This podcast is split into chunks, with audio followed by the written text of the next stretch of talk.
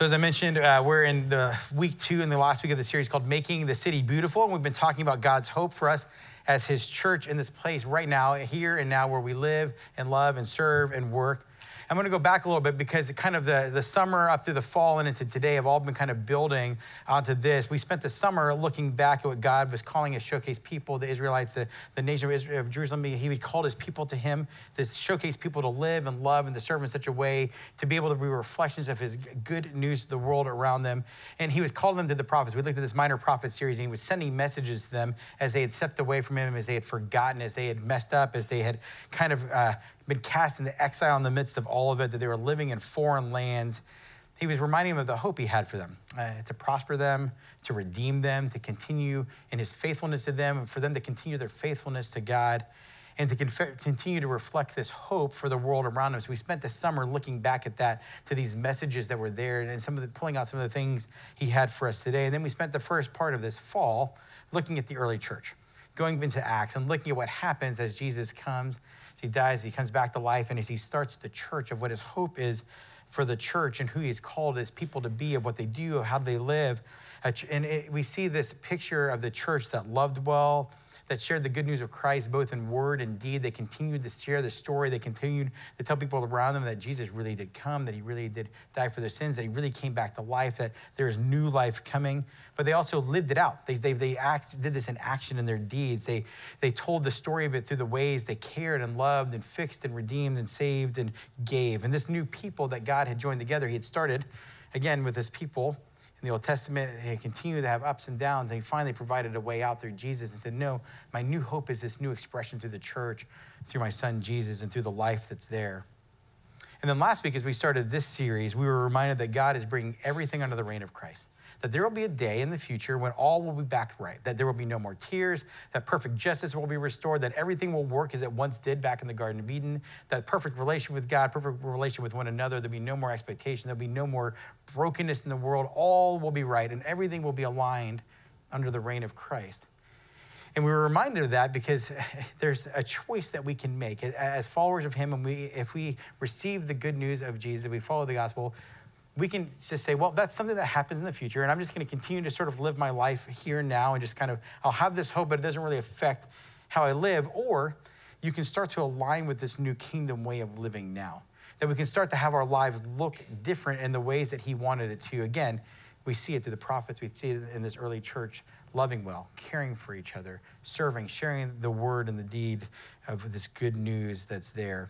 An opportunity and invitation for ourselves to align our lives to live more and to love more like him. And this week, we're coming to a particular passage that sort of ties these ideas together. It steps back in time, back into those prophet series. And we're going to be looking at Jeremiah chapter 29. And a lot of you right now went, oh, I know that one. That sounds familiar, right? Jeremiah chapter 29:11. You write it on all of the graduation cards. Maybe it's your life verse, right? For I know the plans I have for you, plans to prosper you, not to harm you, plans for a future, right? But we're not actually going to be looking at that one, though it's part of this story that's there. We're actually going to go back just a couple of verses to Jeremiah chapter 29, verses 4-7. And it's on your bulletins if you want to follow along or if you want to grab your phone Bibles. But we're going to be looking at Jeremiah chapter 29, verses 4-7. This is what the Lord Almighty, the God of Israel, says to all those I carried into exile from Jerusalem to Babylon. Build houses and settle down. Plant gardens and eat what they produce. Marry and have sons and daughters. Find wives for your sons and give your daughters in marriage so they too may have sons and daughters. Increase in number there, do not decrease. Listen to this one. The verse 7 gets pretty interesting. We're going to spend a little time on it. Also, seek the peace and prosperity of the city to which I have carried you into exile. Pray to the Lord for it, because if it prospers, you too will prosper. Go back into a little of a context of where this has happened. The people of God have been exiled. They're living among a group of people that have caused them physical harm. They have killed people that they have known. They've caused them spiritual harm. They've caused them economic harm. They have caused them harm in every kind of way that harm can be had. There was a visceral hatred of God's people, and then they were exiled to live amongst them into a city that was very immoral, that was filled with idols. And they're sitting in a time and a place where there had to have been a lot of confusion when you think about what's happening. And they're sitting there, and Jeremiah comes and brings them this message. They are hearing all kinds of conflicting news about how they should then live. And Jeremiah tells them to do something extraordinary. He tells them to do something that's really kind of far out when you think about it. He tells them something that had to be of God because it is so different than what they would have thought. God sends Jeremiah to give them this message straight from God. He tells them, seek the peace and prosperity of the city. He doesn't say just huddle up and kind of stay there and wait for me to come back. Just kind of grow your own tribe and sit back. He says if the city prospers, you too will prosper. And it must have been shocking, right? It must have been shocking for them to hear this amongst this people that had treated them so poorly. It says, I want you to love the city that's been evil and that's hurt you. I want you to pray for it. I want you to engage it with it. I want you to love it, and I want you to root for it. And if it was just that, I think you could kind of say, well, that's just kind of wisdom, right? Like, of course, if the city prospers, then I'll prosper, right? You could sort of see it as quid pro quo. Like, maybe that's just a good idea. And I wouldn't say it's a bad idea, right? If the things around you are going well, then you're going to do well. But he doesn't stop at just wisdom. He gives them something else in the midst of it. He says, seek the peace of the city.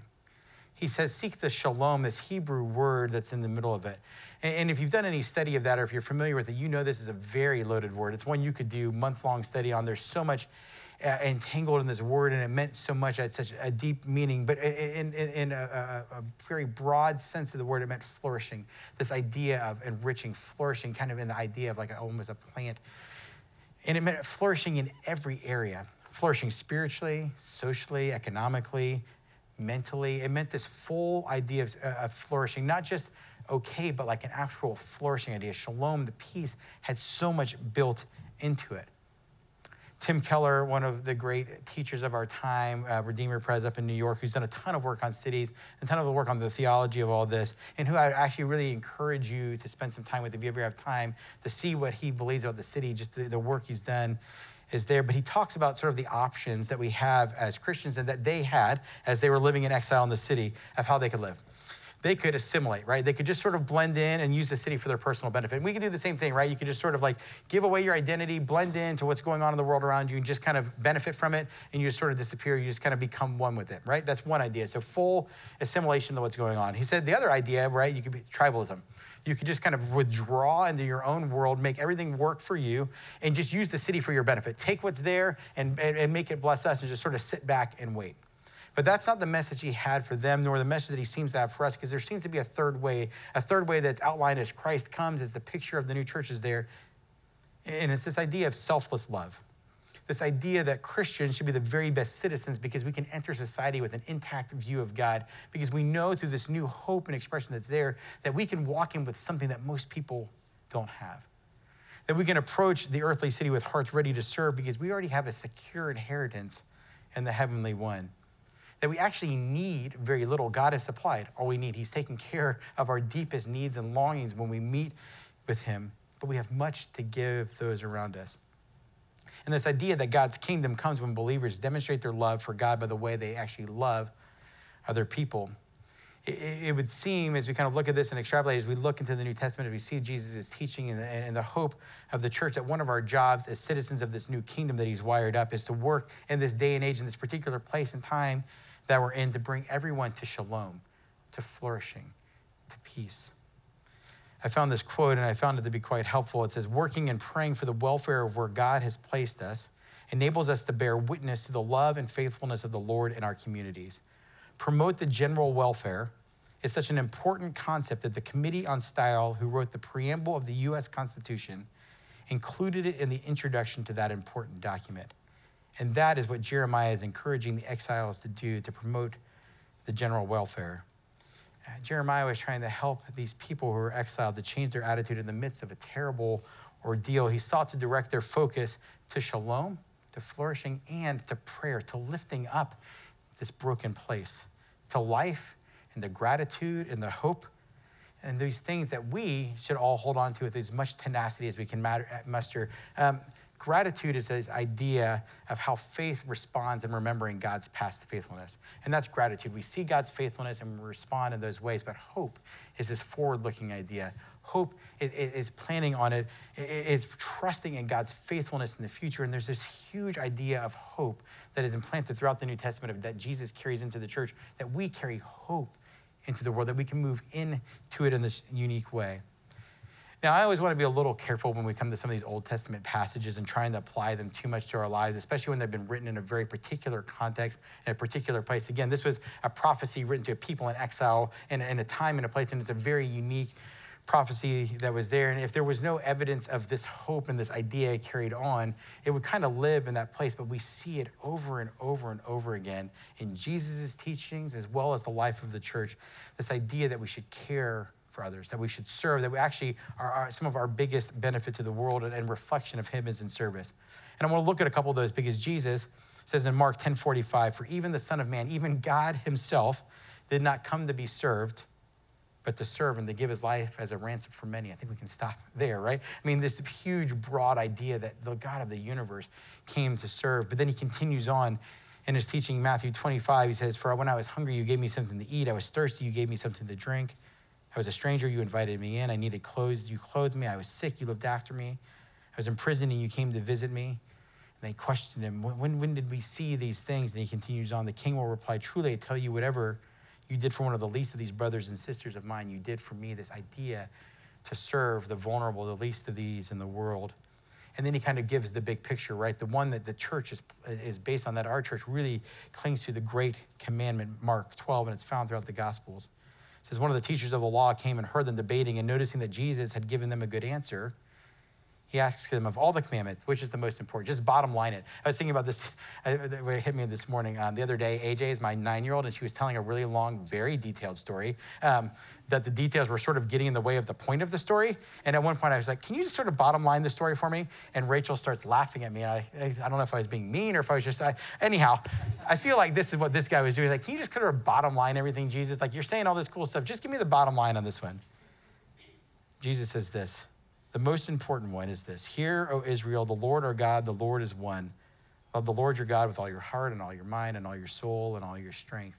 And the second is this, love your neighbor as yourself. There is no commandment greater than these.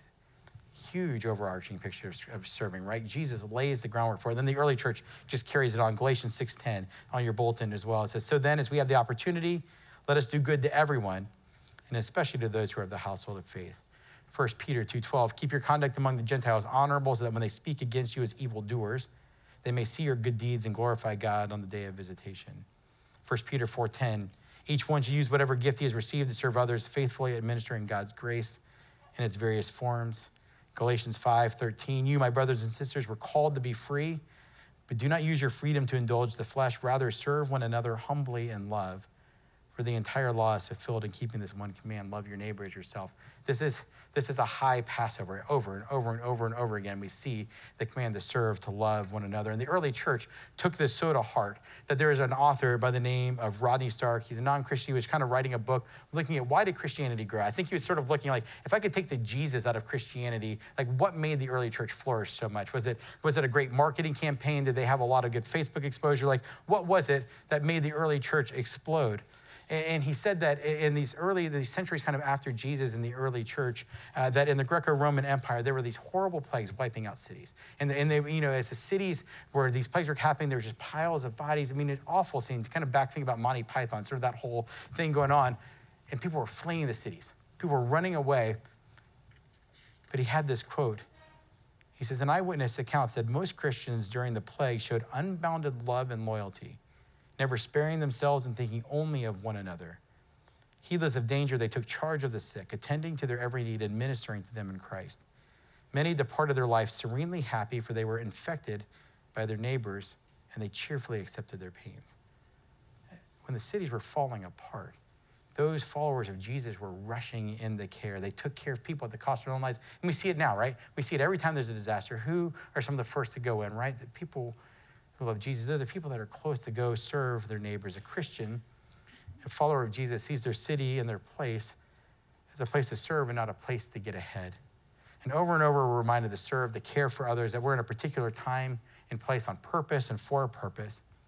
And last week, Phil Hissom, founder of the Polis Institute, who just knows the needs of our city, who's done a deep dive into it, he reminded us that foolishness is full of answers. Foolishness has them all, but wisdom starts with questions. So we have this strong scriptural basis, this identity through Christ of who we are in serving. So it seems that the questions arise now of how do we see our city? How do we see our place now? And where can we serve? And we're going to be looking at that very practically. I'm going to be sharing some opportunities that we have in just a few minutes. But I wanted you to see a story of that played out here in the life of our church. So take a look at this story for the next few minutes.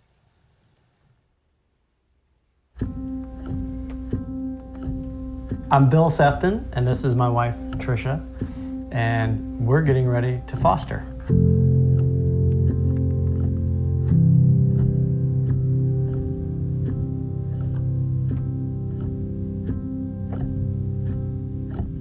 We've been told we're a little unconventional as empty nesters to take this on. A lot of folks who do foster care already have children and are sort of working the foster kids into the mix. And I mean, from our standpoint, we feel like it's the perfect time to do it.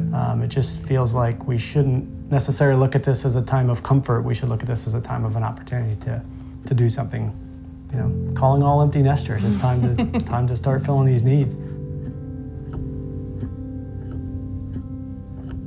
We started this journey just stepping out on faith, knowing that that's what God was calling us to, but knowing no one.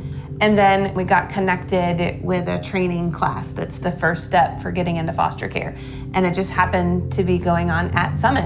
And not coincidentally, obviously, while we were taking that class is when Summit was really starting to, both from a leadership standpoint and from a rollout standpoint, talk about this is what we're going to be focusing on. So it just, you know, the timing was, it's not something we could have written for sure. It's been amazing to watch God answer prayers and to unveil His will little by little. And it has been a tremendous boost in my faith over the past few weeks to see God say time and time again, I'm not asking you to start anything. I'm asking you to join me where I am already working. Yeah, and I think it's one of those things that just increases trust. I mean, she's a planner and I'm a worrier. And so, it's nice to know that God has sort of laid all these things out and in a way that allowed both of us to step back and say, okay. We were a week away from our final inspection, and our inspections took place over the months of November and December. And so we created a registry, and it just wasn't getting any traction at all. And so I started to become very afraid, and I reached out to the staff. I just sent an email to Dan, and I said, I know you want to be helping with foster care. We're stuck.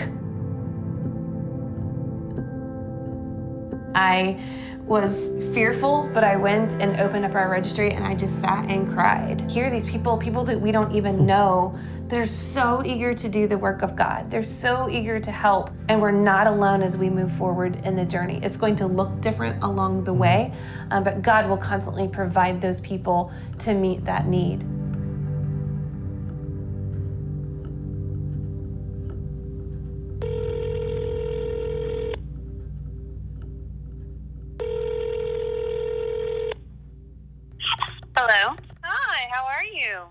Last time we talked to you, we had completed all of our steps to become foster parents, but then we had a long, unexpected season of waiting.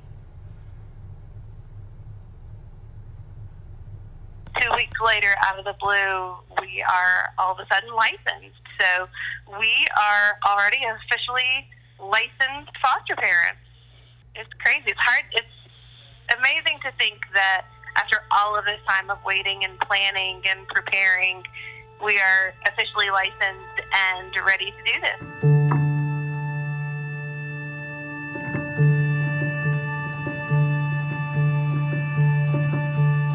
We received an email that said that there was a newborn and asked if we were willing to take him. And so we said yes. And about 6 hours later, a stranger shows up on the doorstep with this itty bitty little baby.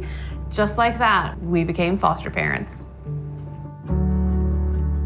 You know, he's one of those babies that just seems to be content and happy kind of wherever he is and with whatever's going on. He's really got a super temperament. He loves people, and he loves being at church. And we've known from the beginning that God has kind of called us to share him. I mean, our care community is a group of couples that some have young kids, some don't. They're kind of a wide range of folks.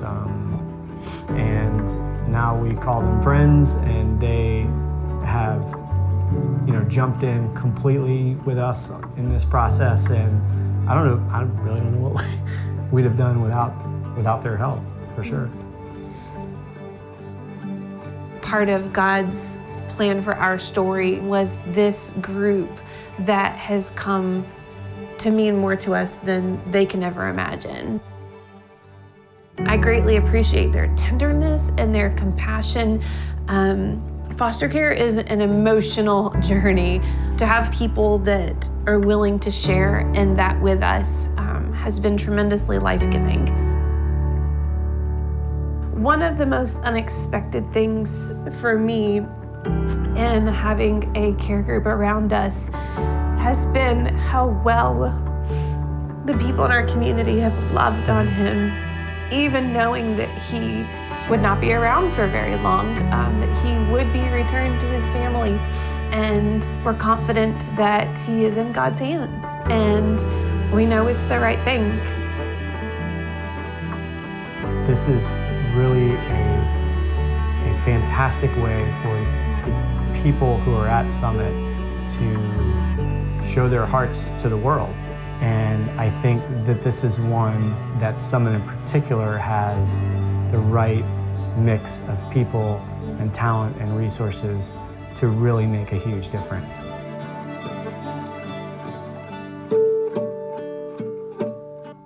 First and foremost, of course, we want him to know that he's loved, and that following after God is the greatest way to make sure that you know that, no matter what your circumstances are in your life. And we've given him that start here, and the church has been just amazing at jumping in with us on that.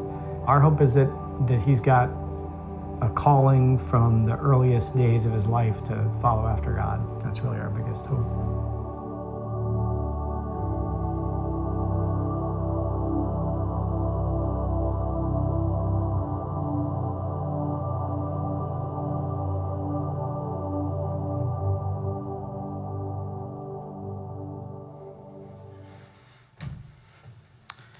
I love that story. His family is a costly yet simple following of God's leading in their life, right? They were stirred up to do something, and they followed the steps, and it was rough along the way. And they get there, and they know that this is a season, right? They're stepping in at a meaningful time for this child who's going to go back with their family, but they know that they can do something at this time. They can provide support. They've got people around them, and I just love their heart for it, that they know what they're doing it for. They know that this matters, and their heart that he would have a chance to get to hear the good news of Christ in the midst of all of that. It's a really big thing as they do that. So we just celebrate them along the way. We've always been a church that serves. It's just been part of our DNA. It's part of who we are as a church. It's been how we wired. We believe that it matters that we exist as a church to our community, that we're called to serve and fix broken things around us. It's right there in our vision. Right in the middle of our vision, it says serve others. It's the center of who we are and who God has called us to be. And we have been prayerfully, over these last year or so, been led to become more focused in our local service, to be more directed. We've always served in a number of different ways, but we've said, what if we really got serious? What if we got really focused? We're able to step into a couple of meaningful places and to be able to see kind of long-term change in the midst of that, to harness our unique wiring, our unique abilities, what we have to offer in the places that we are. And so our local service is this. This is kind of our overall guidance on it. It says we're committed to support the systems, structures, and relationships that reach and serve vulnerable children in our city. And we've always been committed to vulnerable children. That's always been a part of who we are. We know that children are at the end of the system, right? They're at the part they were receiving, and they've not made the choices to get into a lot of the situations they are. They're at the part there, and we've done that. And we've always been a big church with foster and adoption. It's always been a big part of our hearts here, but serving kids and families around that. And we're really saying we're going to support the systems that are there. We can meaningfully step into places to come around them. And there will be times that means that we'll have direct, like, intervention with children, but mostly we're supporting things that are already going along in relationships and following them in there to make a difference. And this doesn't mean that we're not serving in other ways. Many of you are wired up to serve in different ways. We're not saying, hey, you should stop doing those things or any of these other ones. But what we are saying is that this has been a helpful framework for us as a church. We live out our calling to our city in this particular time and place. And it's given us two main areas that we're focusing on to serve. And again, this might be new information to some of you, and this might be a repeat, but we want you to hear this. There's two areas that we really feel uniquely qualified to serve as a church. One is to support the foster care system, and two is in our local schools. So why foster care? Why this piece? It has been stirred up in us, and for a number of reasons. There's a lot of issues around foster care. This 2 out of 3 children of foster care are moved at an average of 7 or more times. We hear this all the time, but why does that matter? Because each move costs a child an estimate of 8 months of progress. Each move costs a child. So every time they move, they're set back that so far. So when they move rapidly, when there's not stability in there, it happens. And then this one was one of those ones that really just sort of stopped us. 50% of foster families stop fostering after their first placement. So you have these families that have been wired up, that go through the training. It's not easy. It is very time consuming. It's costly. You go through all of this to foster, and then you do it once, and it is so difficult. There's so little support around it, and the challenges are so high that they quit. And you had someone who invested their heart and their life and time in it. So we said, well, it seems like there were some opportunities around us to start reshaping some of those statistics to make a difference. So here's the opportunity that's in there. We found this number, and it is just staggering. 90% of foster families surrounded by care communities continue fostering. So if you put a group of people around this family to provide meals, a little bit of childcare, just some meaning, like you saw, their groups came around them and supported them as a family as they're caring for a foster child for that season that they have them, they continue to do it. So they're able to provide stability. They're able to keep going. 90% from half quitting to only 10%. I mean, that is a huge thing by putting a few people around them. As I mentioned, care communities, they provide support and care for foster families. It's a group of people who commit to care for one family that's fostering. People in the group, the role that most people play are to provide meals. They provide one meal a month. The whole group provides a really huge deal of praying for the family, of sharing the family's prayer requests and being able to do that heavy lifting along the side. And there's also opportunities to provide respite and help with other things, just extra support to these families. The other number that we saw, that there's approximately 200 kids that need a home in the Orlando area. It seemed like such a manageable number when you think about how many churches are there, who we can be. And we may not be necessarily pushing towards fostering, though a number of people here will take up that challenge over time as we get involved with this. But as we keep families that are fostering longer, that number goes down over time. There's stability. There are places that they know that children can be placed. And in that season of instability, there's some stability that can enter in. So for foster, we want to come around families and provide the support so they can care and serve longer. And we've been invited just into a really unique way of caring for families that are fostering. The laws have changed in recent times to have been able to allow us to provide this really unique way of serving. Families that have need, that have opened their home to kids, and we provide this group around them that give them stability. And we're already seeing some encouraging signs of what that looks like as we're doing it. It is not always easy work, but it has been meaningful. And we've only, at a few months into this, we have this incredible team of people that are running this here as volunteers in the church, and they've been putting into place, as I mentioned, we've already got 3 teams that are in place doing this. So I want to show you just a quick video sort of around the opportunity here and then share with you a little bit more about it. Meet Abby. She's a foster child. And like 400,000 other children in the United States just like her, she stands in line for a foster care system that struggles mightily to provide children with loving homes. The cost of that struggle is staggering. Did you know that over 60% of American children caught up in sex trafficking come out of foster care? Or that there are several states where over half the prison inmates come from the foster system? Or that the majority of girls who age out of foster care become pregnant within 2 years, perpetuating the cycle of generational poverty? Abby needs more than a roof over her head. She needs a home. She needs more than the state. She needs a father and a mother. She needs consistent and sincere love, nurturing, accountability, and hope. Live the Promise is based on the biblical promise in Psalm 68:6. God sets the lonely in families. It's our commitment to live that promise, specifically for foster kids. When we compare the number of kids in need of homes with the number of churches in America, a simple arithmetic becomes clear. If each church could raise up 1 foster family, we would be able to take all children in the foster system and place them in the care of a loving home. Live the Promise exists to encourage and equip these churches to raise up loving families and volunteers committed to caring for kids like Abby. We will achieve this in 3 ways. First, we use church awareness campaigns to inspire new families to express God's love by giving homes to children in need. Second, we provide an engineered care community to surround foster families with love and support, which keeps approved families fostering longer. Third and finally, by providing many ways in which families can serve together and be the hands of God to these needy children. We help many families transition from supporting foster families to becoming foster families. Abby needs help. Churches want to help. Live the Promise helps churches by giving them clear direction and concrete actions to take. Live the Promise helps Abby and many more like her by raising up families who want to put the promise of God into action. The need is great. The time is now. Let us live the promise together.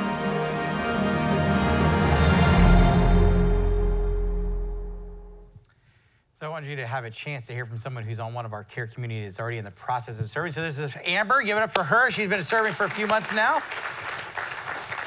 So do you mind just introducing yourself? Tell us a little bit about what you do and you're not here serving our kids this morning. I've pulled her out of base camp already twice. You know, no big deal. Yeah, definitely. So when I'm not at church, I work at Verizon. I do sort of some reporting, some fun stuff like that. And yeah, base camp's another thing I do. It's enjoyable. Awesome. And how long have you been serving on a care community? So we're in the same care community. It's been going on for a little over 3 months now. Awesome. And what is your role on the team? I am what they call a family helper, so providing meals once a month at a minimum. And then as other opportunities pop up to help out, we can step in as well. And so what does a time commitment look like for you? So the person I do it with, another member of my Connect group, we don't cook necessarily. So we go to local restaurants and support the local business. So that only takes us about maybe half hour to an hour to order a meal, pick it up, and take it to the family each week. It's great. She's providing shalom to our city, just helping restaurants flourish here in the area. And so what have you learned about serving in this way? Because I know people are kind of curious about it. You're sort of in one of the first groups that's going. So what have you learned? What has it been like to actually be part of all of this? Yeah, I think the main thing I've learned is how much one little act can really mean. The foster mom has expressed to us several times that just even having, you know, a meal a week is a huge deal for them to get to be able to spend a time as a family together. She got to work out with her husband for the first time in years together. So those little acts of kindness, I think Mother Teresa said, you know, we can do no great things, only small things with great love. So it's a way to do that very easily. Awesome. Thank you so much, Amber, for that. We appreciate you and everything you've done. So I just wanted you to get the perspective from someone who's doing it, because, right, it can either seem like, man, this is not a significant thing to do a meal, like that doesn't seem like enough, or it can feel like, oh my gosh, I can't even imagine how I would make one more meal on top of all the other meals I'm already preparing. But I also want you to hear how it matters. She mentioned a couple of things, but one of the great things about being in the care community is we stay in touch with the families that are fostering, and they've sent us a couple of notes. And again, it can seem like a little bit insignificant, right, a meal, but here's what she said about it. She says, I want to thank every one of you for being a part of this support program. To most people, having a simple dinner brought over means little, but it's huge for us. I've come to see that most of you have families yourselves, so taking out the time to make an extra dinner is huge. And there's not been one thing brought to us that hasn't been completely consumed, 3 exclamation points.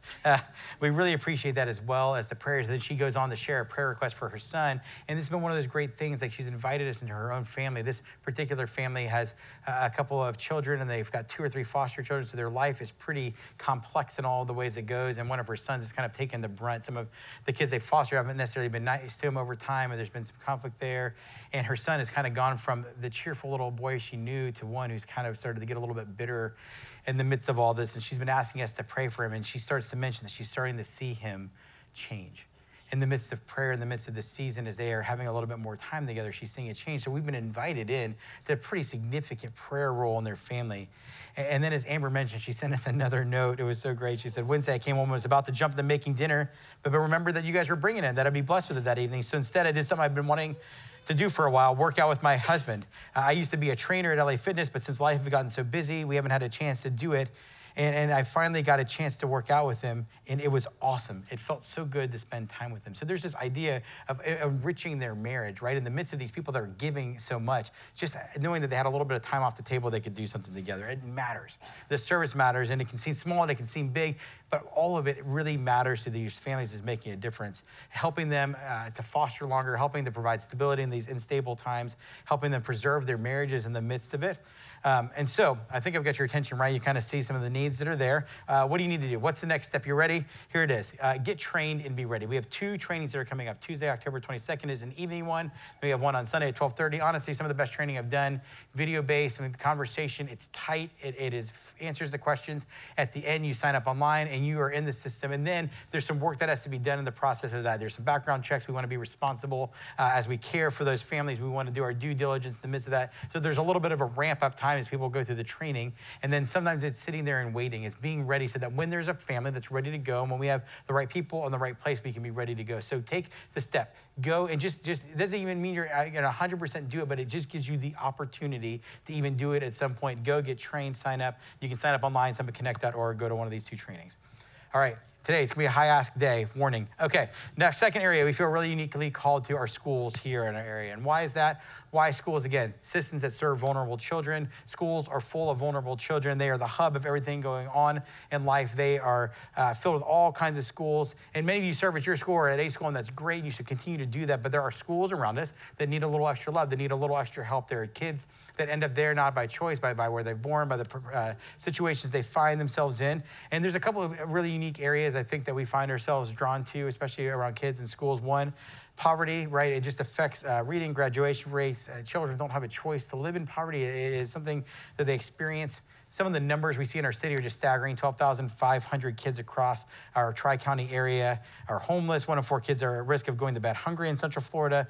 They're very vulnerable. So we have that. And then we have a heart. I have a heart. I know there's a number of us here that have a heart for kids with disabilities, for special needs, for families that are in the midst of that. It's been a part of how I've served them and wired up for a while. And I know it's an unusual portion of our campus is also in that. And there's just a whole other layer that affects families that have kids with disabilities.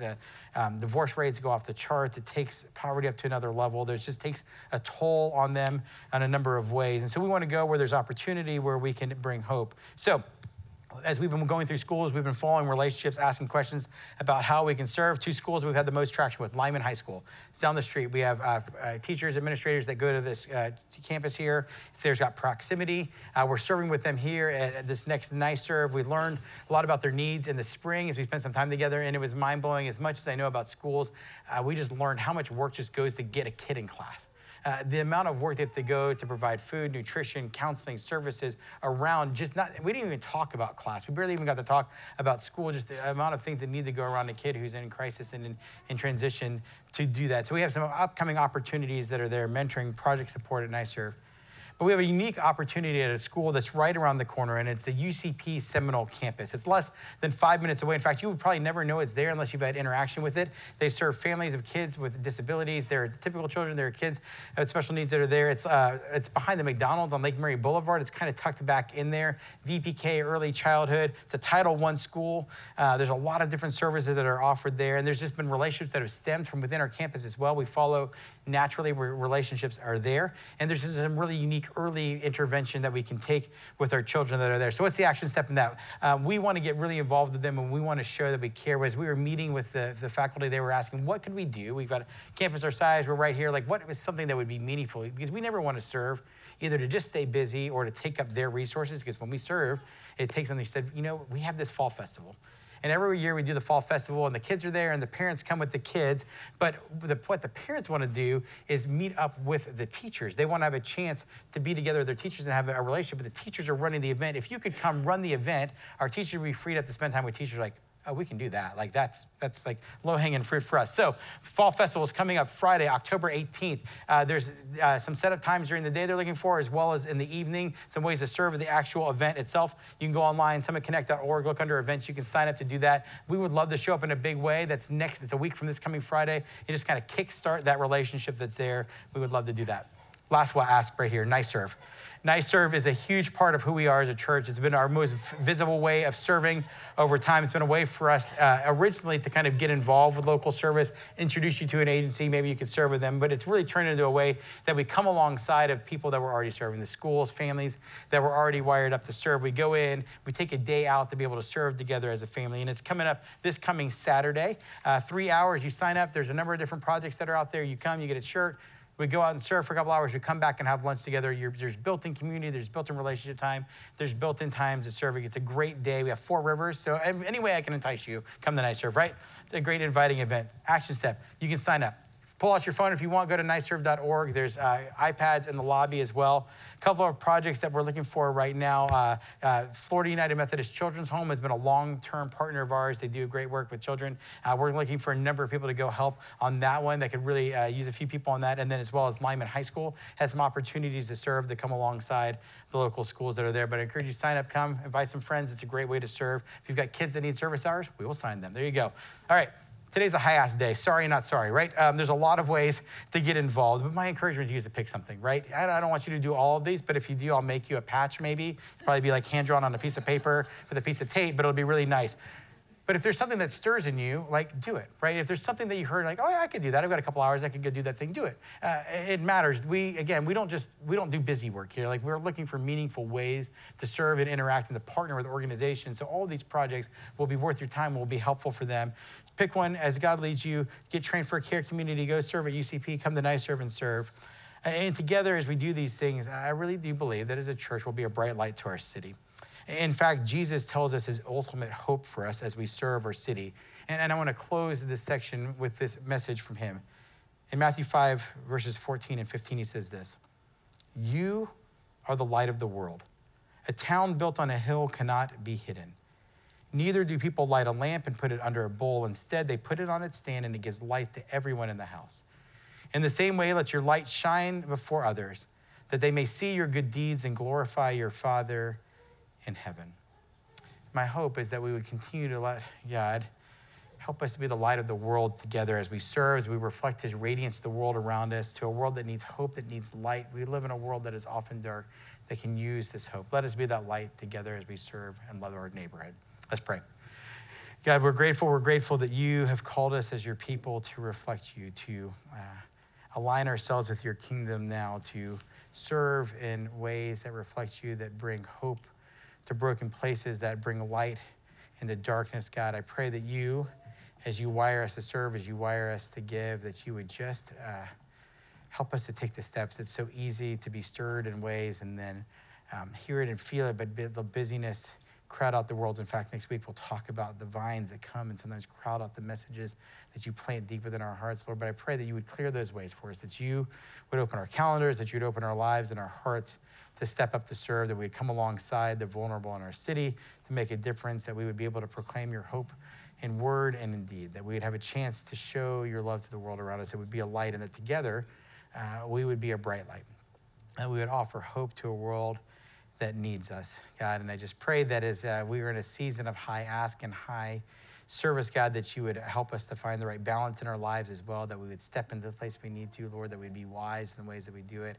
God, that you would continue to remind us of the words of Jesus, of how you want us so to live. God, be near to us as we continue in our worship of you. We pray all this in Jesus' name. Amen.